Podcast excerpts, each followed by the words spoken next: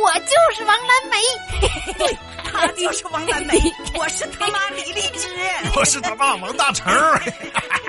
这就是幸福快乐的王蓝梅一家人。妈妈的推理有错误。今天数学考试的成绩出来了，王蓝梅放学回家，把书包放在了凳子上。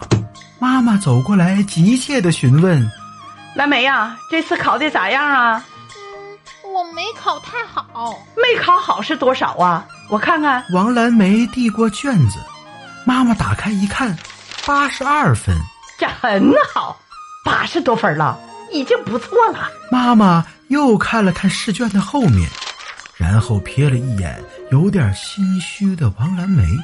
忽然把试卷往桌子上一拍，王蓝梅，你说你到底考了多少分？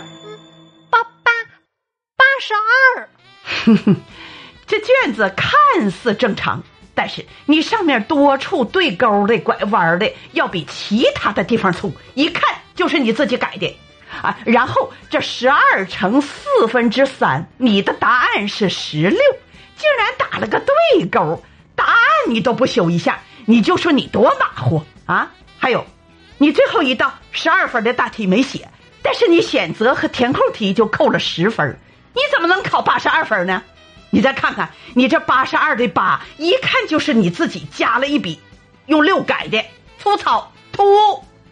人家老师一笔下来的八，比你这圆润多了。我看你考了六十二，对不对？妈妈，不是啊，你推理错了。不是啥呀？啊！我冤枉你了。是啊，你冤枉我了。我怎么冤枉你的？我听听。我没把六十二改成八十二啊！我我我我我是把三改成的八。考三十二分啊！